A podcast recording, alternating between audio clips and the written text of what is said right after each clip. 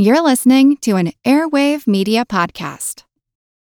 Have you ever wished that you had a direct line to your pediatrician to ask all the questions that constantly crop up while parenting? We sure have. That's why we launched the Bites of Health podcast. Every morning, we'll answer a commonly asked pediatric question in five minutes or less. You can tune in while you're making your second cup of coffee or from the school drop off line. So be sure to tune in to Bites of Health, streaming now. Do you find it hard to sleep at night? Then the Calm Cove podcast can help you sleep deeply all night long. Calm Cove has deeply relaxing meditation music and ambient sounds like ocean waves and crackling fires. All of our episodes are designed to help you relax and to fall asleep fast. Calm Cove is brought to you by the team behind Sleep Cove, the sleep podcast that consists of spoken word hypnosis, meditation, and stories. So if you want to listen to a beautiful soundscape tonight, search for Calm Cove on Apple Podcasts or Spotify and see how we're helping millions of people relax and go to sleep every night.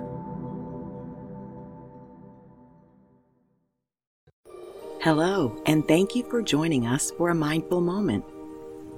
There's never been a better time to build your mindfulness skills.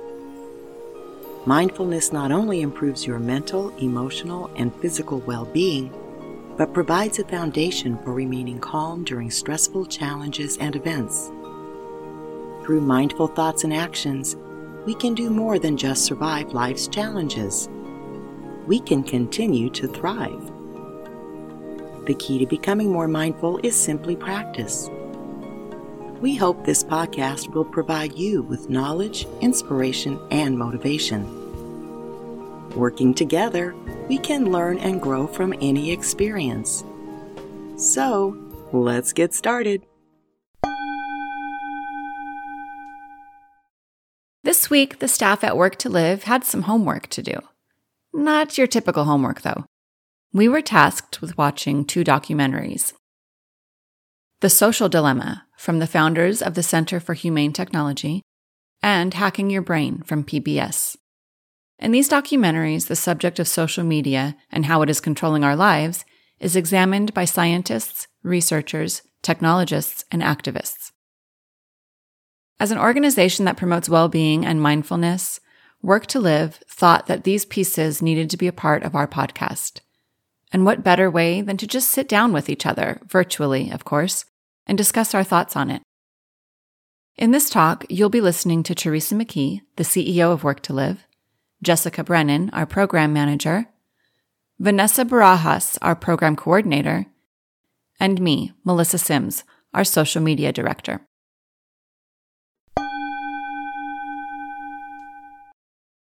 Now we've all watched The Social Dilemma and Hacking Your Mind, which is a series on PBS that included a portion, uh, one of the three episodes was on the same topic, which is the impact social media is having on our society. And I just thought it'd be interesting to have a discussion today. What did you think, or what were your opinions? Especially now, I, I do want to say, because we have really three generations here. So I think it's an interesting group to kind of just look at it and see if we agree, disagree, or what we think needs to happen, or what our, you know, what's your use? How much do you use social media? Well, my job is social media management, so I do use it quite a bit. so I kind of have a different perspective. I don't use it so much on a personal level anymore. I try to kind of remove myself from it just because I get tired of it. You know, when you're doing stuff for work and then trying to manage that part of it, but then still have the personal stuff, it just gets to be too much and it's too much of a time sucker. But after watching, I think I watched first the Hacking Your Mind, and then I watched The Social Dilemma. And Hacking Your Mind was fascinating. I thought it was frightening and fascinating at the same time. The same thing with The Social Dilemma. But I was left feeling a little bit of a sense of doom, to be honest. Did anybody else feel like mm-hmm. that? I wouldn't say doom. My experience with social media is extremely limited. Back in the early 2000s, I was very active on MySpace. We're dating ourselves. Yeah, I know. And then I think when and when I went to college and everyone was like, "Oh, we heard about this thing Facebook? Like we got to get on Facebook." I knew how much time that I'd spent on MySpace that I was like, I can't I can't do this again. I can't invest more time into like another social media platform. So I think that not getting into Facebook kind of just like made it so that I wasn't interested in and didn't really understand Twitter and like LinkedIn. So I never, or Instagram, like I've never done any of that. I don't have a lot of experience. So I kind of have like been like, I don't think it's a good place. Yeah. And from from the PBS documentary, it kind of just like confirmed that it's really just like a way to be like, this is who I am, this is who you are. It's like setting yourself up to be against another group. That's what makes the money, right? That's what draws in the uh, even fake news draws six times more views than real news or truth. Mm-hmm. Although truth is debatable now. I don't know how we even know anymore, but what about you, Vanessa? For me, after watching both videos, it was it was shocking because the way I've always seen social media, I've used it as a tool to stay connected. And when I first got social media, it was Instagram. Instagram was the thing. I just felt more connected actually to my friends. And especially now that we're in the pandemic, I feel like this is like the only way to stay connected to them. That's why it was strange for me to see it from this perspective because it felt so negative, but I've used it in a positive way. I think that's a key point because the thing itself isn't evil or good it's how it's being used. And I think what really opened my eyes was understanding the true depth of the manipulation. Because all of us believe we can't be manipulated, right? And I know, you know, for years in the workshops, in our trainings, we've included to get off of devices. From my perspective, it wasn't based on understanding that we're being manipulated. It started with the time sucking. It was such a time waster. And I recognized it myself because I started out on Facebook personally and it was like oh this is great i can connect with family members out of state and i can connect with friends and then you know i was in graduate school so we had our own little groups and you know it's just this big social thing that seemed innocuous but then i started noticing it was taking up a lot of my time then of course later when i actually started studying it to put into the workshops it was unbelievable even back then that's at least i don't know maybe three or four years ago that we really started including it in self-care and in productivity and back then i don't know what the number is now but studies have been done to show that the average person picked up their phone 159 times a day.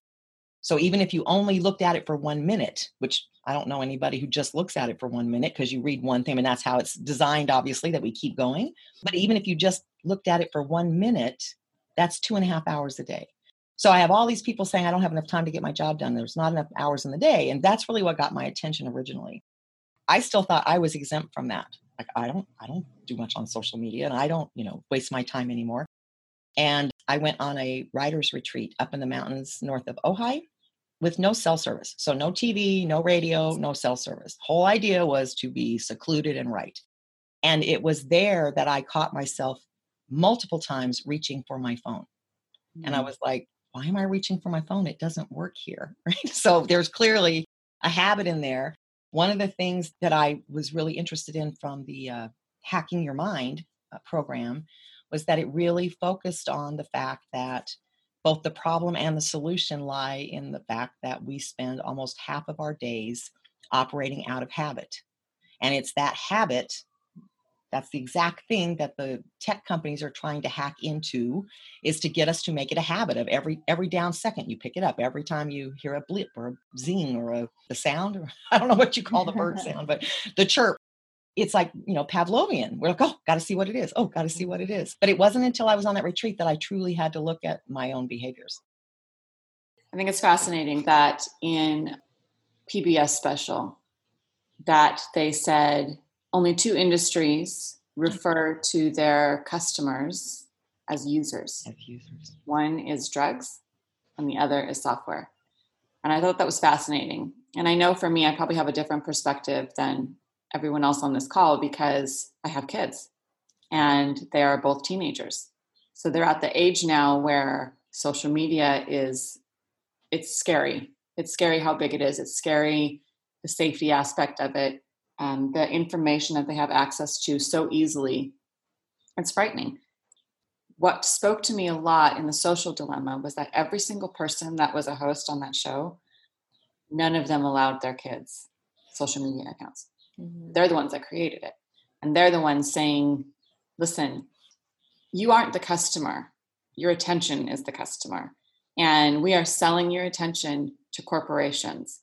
Towards the end of the social dilemma, when they were talking about, I think it was the AI inventor, he was talking about how until we stop seeing ourselves in this, this corporate way that everything is being sold with corporations, a tree is more valuable dead than it is alive. And what does that say about us now? Now we're the tree, the people, our attention, our values. It's worth more to a corporation than we're seeing our own worth without the social media, without the information. And I think that the way that they've made it so addictive is that it's easy. And the first thing I did after watching both of them is I deleted Facebook from my phone and I deleted Facebook from where you can have your saved tabs. I took it off of that. So now I actually have to physically type in facebook.com to get onto the website instead of just clicking a button. You know, they all recommended get rid of the notifications, get rid of all of those things that it's it's stealing your attention. We have to stop giving it away so easily. Well, I will say I get more resistance. And, you know, we teach a lot of different things and a lot of new concepts to people. And the one area that I get the most pushback on is getting off the devices. There was a study that came out just a couple of weeks ago that they, or not a study, a survey, where 40% of the people surveyed would give up a pet before they'd give up their phone. And it's oh like, oh God, seriously? Like, so That's people, dark. people, people are so addicted and they don't realize it's doing things to us that we don't understand yet in our brain. And it's like somehow we survived for a long time with the clunky phone on a wall and a cord. I think this is so addictive and people don't want to admit that they're addicted. So that even creates makes it more difficult to sort of switch it around.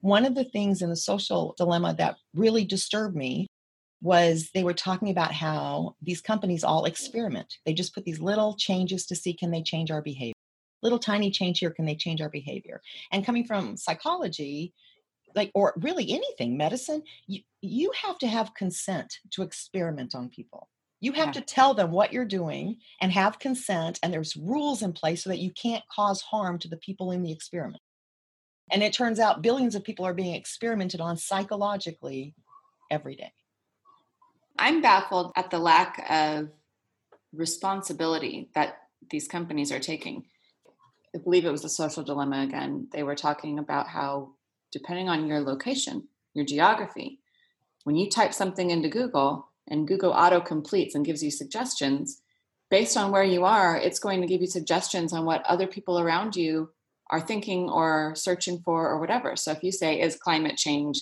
blank, and it'll fill in real, a hoax, how can I change it? You know, there's there's different things that are coming at you. So then we wonder why wow, why is there such a huge divide between one side and the other side and there's no gray anymore? Well, that's why. If we're not seeing the information, somebody else is looking at us going, God, how can they be so stupid? Because I'm not seeing the same information as they are. The information that's being given to me as truth or fact is not really truth or fact. It's geared towards me for a reason because that's what advertisers are paying for. Melissa and I discussed after watching these, like, do we want to continue boosting posts because that's advertising dollars we're giving to them?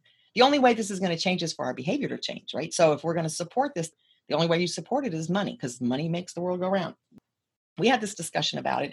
And in reality, all of society is now set up this way. It's not like you can just say, I'm not going to participate at all. For most people, that that isn't realistic. So, Vanessa, like you were saying, and especially during a pandemic, so like you were saying, you're connected with your friends and it's a po- it's a positive way to use it i mean i think everything we post as a company is a positive contribution we're trying to encourage people or motivate people i don't think that's where the problem lies i think the problem lies in this forcing information secretly to us They want the most triggering things possible. They want us to get triggered. They want us to argue. They want us to call the other side stupid. That is an area where the only thing that I can think of is that we pull back so their, their revenue drops. Like, don't respond to those things that are that way. Don't go on unconsciously. To me, that's where the mindfulness piece steps in is if we're not aware we're doing it's like me reaching for the phone. I wasn't aware that i was picking my phone up that many times a day or turning to it. So i think one of the things we have to look at is why are we going to go on it? So mm-hmm. you know melissa if you're going on it for your work you know that's your work. But personally why are you turning to it? Turn off the notifications. It's truly hitting a part of your brain that gives you a dopamine hit and people even resist that. They don't want to be disconnected not realizing that we've become more disconnected than we've ever been as a society. Like you said, it, it gives you that dopamine hit when you get that ding, but then when you see those red bubbles, they've somehow programmed into us that if we have anything in that notification bubble, we need to take care of it. You got to get on it. You can't have that notification bubble there. Otherwise, you know, you don't have it together or figured out. Just like the dopamine thing, it's scary that they have succeeded in the opposite as well. Yeah, it's like it's like a shaming. You know, I didn't have a smartphone until two years ago, and people thought I. I think I got one because I was like, people think I'm insane. Like people think that there's something that I can't be trusted or something because I, I don't have a smartphone. So I used to have like a regular cell phone, and I told you I don't really participate in social media, but even getting a text message now, my phone dings. I check it immediately, and I feel this immediate impulse like an i have to respond to them because if i don't it's rude or something. I think there's social pressure. To speak to what you're talking about jesse it's almost like because we can instantaneously respond or be connected like that somehow it's become we should. Even with kids if you remember when we were kids jesse i mean we're a little closer in age than vanessa and i but we didn't have phones. There were pay phones, like maybe somewhere, but it's not like you could really find one. So when you're out playing with your friends, when the lights came on on the streets, you came home. And the parents weren't like, Where have you been all day? What'd you do all day? Now we have LoJack on our kids. Like I can find where they are any second. And it's scary. It, it takes some of that freedom and individuality away from the kids where now they have no responsibility because you'll take care of it. You've got, you know, the lowdown on where they are, what they're doing, when they need this, when they need that. And now we all share a digital calendar and they don't have to take care of any. It is ruining society. And one of the Facebook founders on that documentary said that it is tearing away the very fabric of our society. That to me is frightening. And the reason that I finished those videos with that feeling of dread and doom is that their solution is to convince everybody there's a problem for us to be the ones to make it stop. I wish I had a little more faith that the bulk of society would actually see there's a problem. And I don't know how that happens. I don't know what that looks like. And I have to wonder is the world really a scarier place, or has all of this convinced us the world is a scarier place? So, Vanessa, how would you feel if, if you couldn't connect with your friends on social media only every three days? What would that feel like for you? To not check. It's like I would feel left out, or if they would be talking about it and then I have no idea what they were talking about. It just, I don't know, it would feel very strange. And I have gotten better and I've actually looked into like how to turn off notifications, but it's like I found it, but I didn't want to turn it off because I didn't want to miss anything. Yeah. So how old were you when you when you got your first phone? Oh, when I got my oh my first phone wasn't even a smartphone. And I mm. begged my parents. I begged my parents for a smartphone. I think my first phone was in 6th grade and I didn't get a smartphone until high school. Like being thinking back, like being a kid, like I wanted it so bad because I, I felt like left out. Everyone had a smartphone. But I think it was in the social dilemma where talked about like having a phone in middle school and how negative impacting it was for kids that age and i'm actually very grateful that my parents didn't give me a smartphone at Yeah. that time My son is 12 going on 13. He's seventh grade and he's had a smartphone for a little over a year now. He has no social media. He's not allowed to have social media, but still, you see that addiction to it to the point where I have to limit screen time. I have to put all of the restrictions on it where he can't, you know, get access to certain things. But even if I take all of those precautionary measures, the fact of the matter is that he still has that need for it. And that's that's I think the whole point, right? That's why I was asking Vanessa too about like what age, because the younger you are when you develop a habit, then the more entrenched it becomes over time. And then I think it's painful. It's like, you know, somebody trying to quit smoking or telling somebody they can never eat sugar again or whatever. If you've done it your whole life and it's suddenly taken away, it's it's not reasonable to think that people are going to voluntarily say, okay, I'm not going to do this anymore because it's hurting society. But I don't know that they're aware of personally how much it could be hurting them from a mindfulness perspective and i would love to hear if you have other ideas about this but i think it's like not that hard but you got to do something to break that cycle of responding to a machine and doing what it wants you to do. That's the scariest part about this. So to undo the habit you've got to change the routine. So basically if you're not being notified you're not getting bells and whistles you're not seeing the little bubbles then what you can do is you can check it still as often as you want but you've turned it around where you're in control I hmm. want to check my phone now. It's not driving you, you're driving the behavior. I would say each time you go to pick it up, then just pause and think about why am I going to do this? Honestly, everyone that uses social media, an easy thing to do is simply get another app that tracks the amount of time you're using it because we do not judge well. You know, we'll say, oh, I, I half an hour a day and it's four hours a day. You know what I mean? So mm. just track the time. And then if you do that once and you're horrified because you couldn't finish important things, then you might want to consider setting a time limit. You know, I'm not going to use social media more than however many hours you want to dedicate. It's the conscious thought. It doesn't matter what the time is. And then be responsible to a broader perspective, I guess. The onus is on us for that is make those platforms be more responsible to pay attention to what's happening at a legislative level. Maybe they do need some regulations in place. And the other thing that I think is really important about the legislative aspect I don't know about you guys, but how many times when you download an app or there's an update to your phone and they send you that privacy policy, you read it? Nope. I don't. I scroll through it because it's too long and it's legal jargon I don't understand. And I scroll to the bottom and say, say agree. Well, what am I agreeing to? I have no idea. Maybe I should start reading that and maybe other people should too. This is a good point with regulation. If you don't agree, you can't use the app. Right. Right. Mm-hmm. So it, that's a weird thing. Like you wouldn't you wouldn't go into any other legal agreement that way. we need to take responsibility for critical thinking and where we get our information from. It's like because it's published on Facebook, we give it some kind of credibility when we shouldn't. It's like going into a bookstore and picking up a self published zine and taking all of that information that whoever this is published this as fact Mhm. and it's just we wouldn't do that but for some reason if we read it on the internet or we read it on facebook or whatever it's like oh this is fact and it's just not So now I'll ask the same question. So Jesse, for you, how would you feel if you couldn't use your smartphone for once every three days?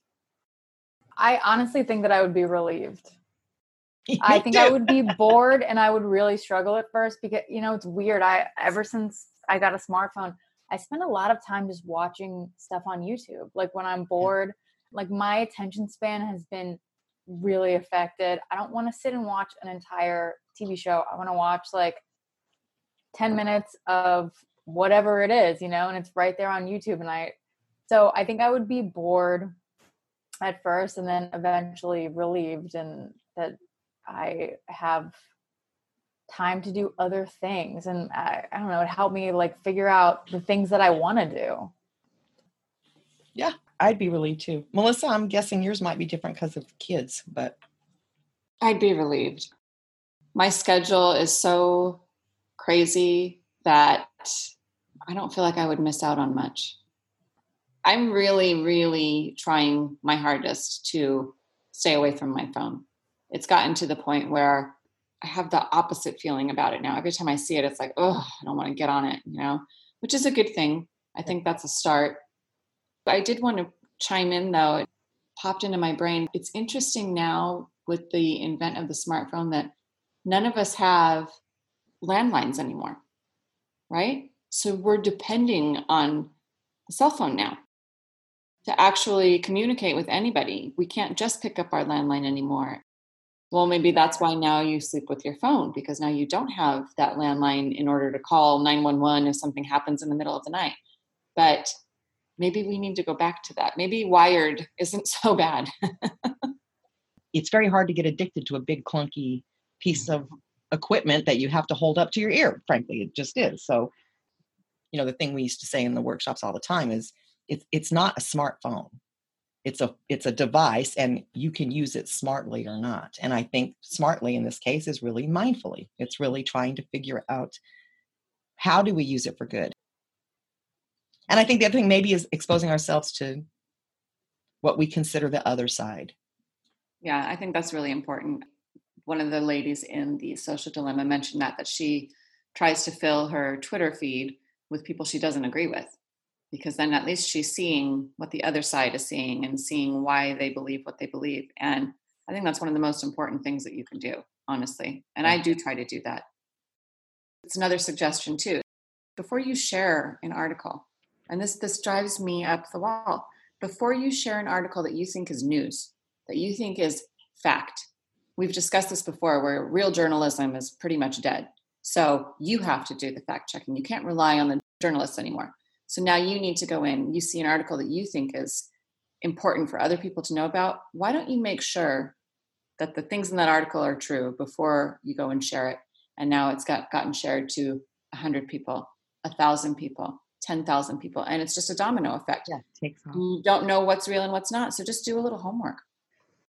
Do any of you get your news from social media only, not from TV or reading? I do primarily get my news from social media just because I don't want to sit down and watch the news.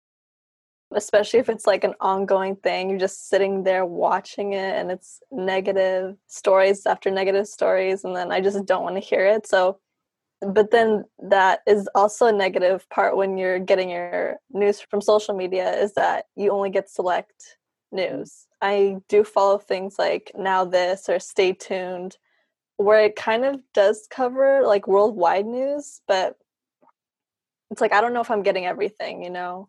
Because that was one thing that I realized is different. I can turn on the TV and I can flip between CNN, Fox, MSNBC. Like I can see the different perspectives. I check the source. Like I really consider the source. So I don't have a problem watching the difference between now, say, Fox and CNN. I'm trying to be very mindful. I'm trying to pay much more attention to what's actually known mm-hmm. versus what speculation or hyperbole or you know whatever it is. I think so, yeah, sometimes even the the tone can influence your opinion or your take on the facts. Like I listen to KPCC and I'm very aware that it's like a liberal leaning news source and you can hear it in the way that the jockeys or whatever interview Republican politicians versus Democratic politicians. There's there's a tone there and like a a prodding and a challenging that isn't there when they're talking to someone who has opinions that align with them. So I think you have to you have yeah, listen for the facts, but also you've got to listen for the tone or like the more unconscious things that you're taking in as well. Yeah. I find it really interesting when we watched Hacking Your Mind. The one we all watched was the one that had all the social media stuff. And then there was another one coming that was going to have the solutions. And so I was all excited about the solutions. And then I find it really ironic that basically the solution is mindfulness. It's permeated our whole lives. So, how much attention do you really pay every day? So, I do think it's a good reminder. I do think it's a good prompt to get us to think about it. When they throw things around like civil war or tearing up the fabric of society or the whole world's going to end because we're not paying attention.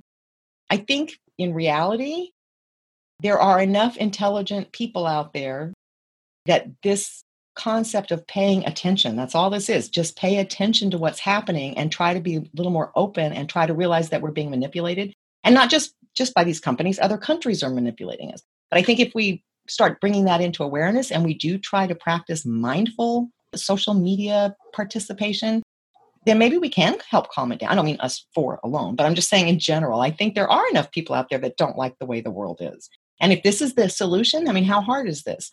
Just pay attention and be more open and less critical. Like quit screaming at each other and just consider, well, no wonder you think what you do because now I understand what you've been seeing for the past 20 years and vice versa. You know, maybe that's the beginning.